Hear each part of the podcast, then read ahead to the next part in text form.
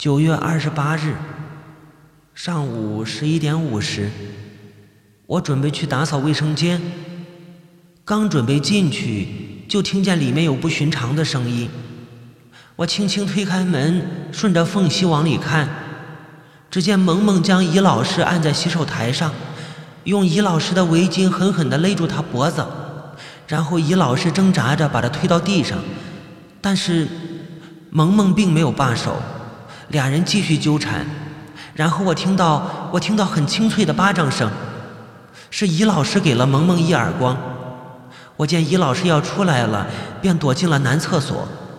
等他离开之后，我进去质问萌萌为什么要这么做。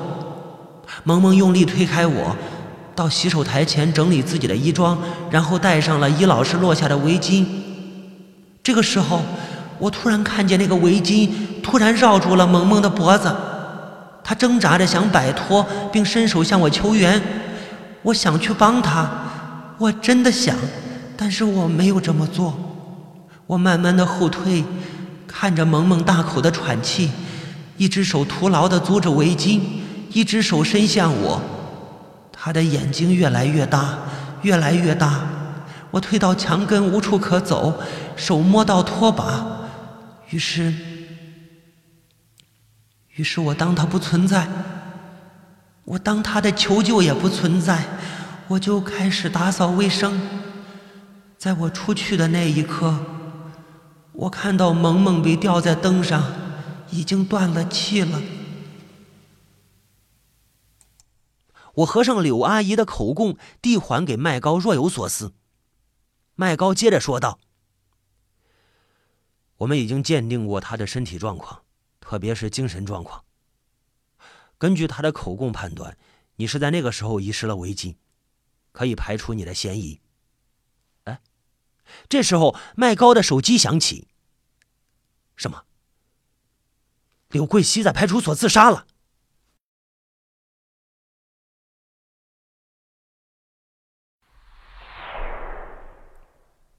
柳阿姨的自杀，是谁也没有想到的。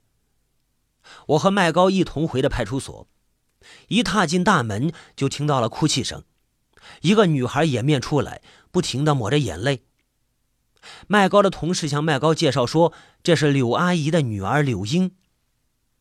柳英见着我，慢慢停止了哭泣，敌视着我。多年流浪的生活使我形成的自我保护的意识立刻警觉起来。只听柳英缓缓的说道：“是你们逼死我母亲的。”你们会下地狱的。这时候，我却找不到任何的语句来回敬他。看到他离开之后，麦高轻拍我的肩膀：“别想太多了，刘桂熙自杀是谁也不想看到的。但是，这不是谁的错。我做警察这么多年，听这些话都听习惯了。我们只要理解他们的心情就可以了。”我看着麦高，突然想说什么，觉得我很没有感情，是不是？如果我像你一样感情丰富，就没有时间去调查案件了。我的责任是找出凶手，就可以安慰所有人。我不是这个意思。你有没有觉得他很像某个人？有吗？谁呀？萌萌啊！麦高倒吸一口气，找出柳阿姨的口供，仔细的查看。依依，你来看。麦高指着笔记本，柳桂熙一共提到你六处，都用的是伊老师。提到段萌六次，却用的都是萌萌，很亲昵。有什么想法？有，有个很大胆的想法。我现在就去查。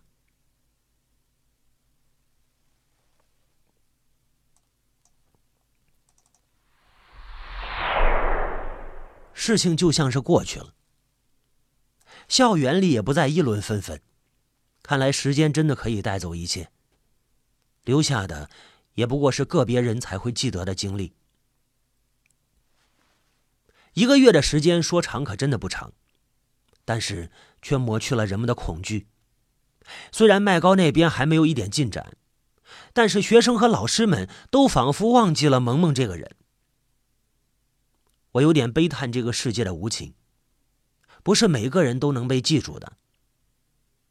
我这个小屋除了麦高，来的最多的就是眼前的小雅了。办公室里的小雅，小雅仿佛不是这个时代的女孩，她不喜欢时尚，不喜欢热闹。更不喜欢男人。照他的话来说，是不信任男人。不过小雅有她的拿手绝活——女红。小雅是地道的江南女孩，温文尔雅，从小就被刺绣所吸引。我常常幻想一个场景：那时候女孩还小。常常看邻居的阿姨坐在黄昏的家门口，就着一抹抹斜阳的光辉，那么雅致的飞针走线，一个个被五颜六色重叠的画面，就在阿姨的微笑里，一点点变成完整的人生。长大了呢，知道一个词叫“女红”，这个词在女孩的脑海里，总是跟那些五颜六色的画面有关。于是呢，那些在古典的诗词歌赋里出出进进的女孩们。就都被他给予了“女红”这个词的色彩含义。女孩喜欢在黄昏的一抹抹斜阳照耀的时候，想象那些古典的女孩们坐在自家的门口，心里揣着美丽的幻想，脸上露出好看的微笑，在针啊线啊的交叉中，织补自己完美的人生。我想呢，小雅就是这么一个纤弱的女孩。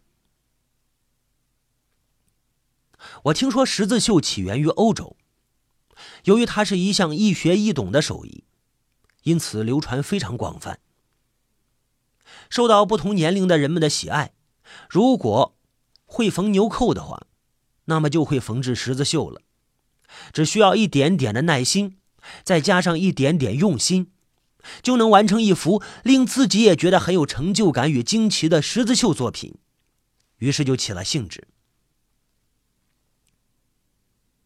但是小雅说，那是为了哄我们这些有兴趣的人去缴学费才这么说的。什么东西都是学起来容易的呢？我想也是。于是呢，只好打消了念头，一心一意等待着小雅的作品。他给我看过一幅画，是望江亭之谭继儿的女红披，那就是他最近想完成的作品了。小雅随身有个小包，是专门装针线用的。各式针线应有尽有。听说，女孩子之间只有嫉妒和诋毁，但是在我爱情失败的时候，那些君子之交淡如水的朋友们都出现在我面前，他们之中也不乏女孩。我想，真正的友谊就应该如此：你幸福的时候，他们在远方祝福你；你失落的时候，他们都陪在你左右。但是，安静的日子。没有太多久。这个早晨，我着急找到麦高，回想起昨晚那个梦，特别是梦里那个女孩，她依然美丽，依然纯洁，依然脸色苍白，依然迷着路转悠着，而我依然不安着。麦高的手机关着，派出所说他来了学校，可是我跑遍了该找的地方。没有。靠在走廊的墙壁上，我寻思着下一步该如何去准备。不远处，院长办公室的门打开了，麦高被送出来，他们似乎还在谈论什么，但是我管不了那么许多，冲上去拉住麦高就走。啊，我我也正想找你呢。麦高很顺从的跟着我。我们有了新的发现，你猜是谁介绍柳桂熙进你们学校的？是段萌萌，想不到吧？哎哎，他仿佛连气都没有时间喘，可是我却听不进任何一句。我觉得这栋暑假落成的二十层的办公楼是那样的诡异，它像长着一双眼睛一样注视着我。还有你更想不到的呢，柳萌萌，段萌萌是柳桂熙的亲生女儿。麦高仍然在嘀咕。离开了办公楼，站在草坪上，被阳光照射着的我的心里总算是有点安全感。刚才他的话让我有点吃惊，但是好像又仿佛早就知道一样，没有做出反应，却打断了他的话：“我昨晚做梦了。做梦有什么好奇怪的？梦到我了吗？”呃，麦高似乎没有听懂我的话，但是却很快有了意识。你是说？你又梦见那个女孩？嗯，我坚定的点点头。我觉得你是不是过敏了一点？我想还是应该现实点，凶手一定存在，只是聪明过人，没有留下任何线索而已。麦高滔滔不绝着，而柳桂熙的口供很有可能是帮罪犯隐瞒真相。但是有什么人能让一个母亲放弃亲生女儿呢？奇怪了。麦高这席话让我很失望。我以为他早已经信任了我，然而却不是。我无助的摇着头，不愿听他再说下去。我望向远方，图书馆的门口进进出出的学生；我望向近处，土木学院的主教学楼前有新生忙着照相；我望向自己的影子。我惊呆了！你不要这样，这个是没有根据的。你，你怎么了？麦高仍然在继续。当然，麦高是个优秀的警察，很快就发现了我脸色的异常，于是顺着我的眼光寻下去，他也愣住了。我的影子像被钉在十字架上的耶稣。一片白云飘来。遮住了太阳。当阳光再度照射大地，照射着我的时候，仿佛一切都没有发生过。而依旧愣在那里的麦高，却是最好的证明。刚才，我想我应该保护你。如果和上次一样，那一定有人会攻击你，而攻击你的人。很有可能成为下一个目标。麦高跟我在学校门口的一家小咖啡厅的角落里商量着对策。这个凶手到底是在保护你，还是在利用你啊？我有点糊涂了。我想你应该做的是去守着那个洗手间才对。有道理。虽然我们都有一点守株待兔，但是这是没有办法的办法了。麦高点头应和着。我这就打电话回所里，让他们安排人手。我承认我们都有点慌了手脚。望向落地橱窗外的大街上，人来人往，想起远方的妈妈和爱人，我紧了紧衣领。这就是我追求梦想中自由的结果吗？被莫名其妙的卷进凶杀案，好不容易还自己清白了，却又被灵异事件缠身。而眼前这个拿着手机的男人，他到底信了我几分？而我又到底能不能信他呢？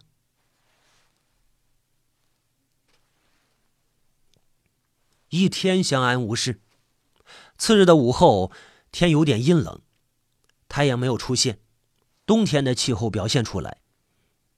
我走进办公室，麦高在我桌前坐着。你去哪儿了？都说了不要乱跑，我就去一趟洗手间，回来就不见你了。老大，我也不过是去一下洗手间。啊？发生什么了？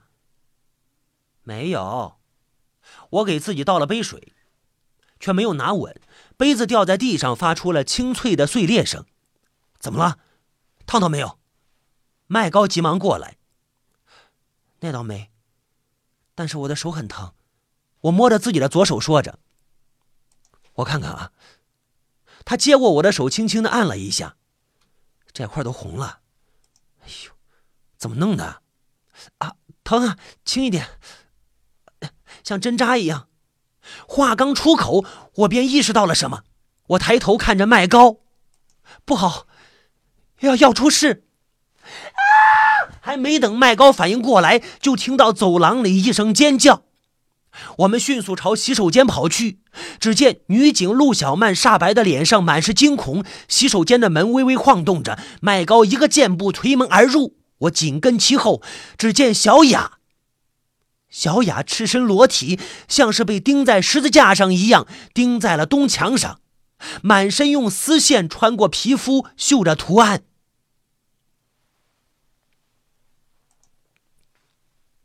我刚才没有看见谁进去啊！女警陆小曼带着哭腔说着：“我去上了一趟洗手间，听见有声音就问了是谁。当时回答我的是尹老师，他说，他说他跟小雅在。我说安全考虑，你们你们去楼下吧。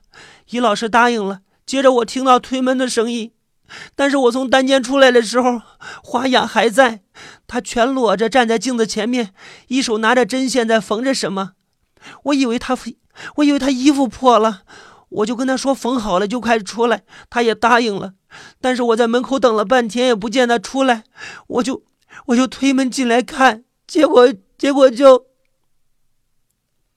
我不敢破坏现场，我只是用眼睛看着小雅，小雅死不瞑目，眼睛里满是惊恐，她看见了什么？啊？在小雅身上的纹绣，正是最近在研究的作品《望江亭之谭继儿的女工批》，在手腕处是她的名字。我拉了麦高让他看，这是什么？像个“雅”字，就是“雅”。小雅跟我说过，她的作品里。都绣有这么一个字，是雅字少了一点，这说明是他自己绣上去的。不，也许是知道他这个习惯的人。我吗？我很恼火，他至今仍然不信任我。啊啊啊！我不是这个意思。麦高也意识到自己的口误，连忙解释着。算了，我出去了。我摇摇手，示意他不用再解释。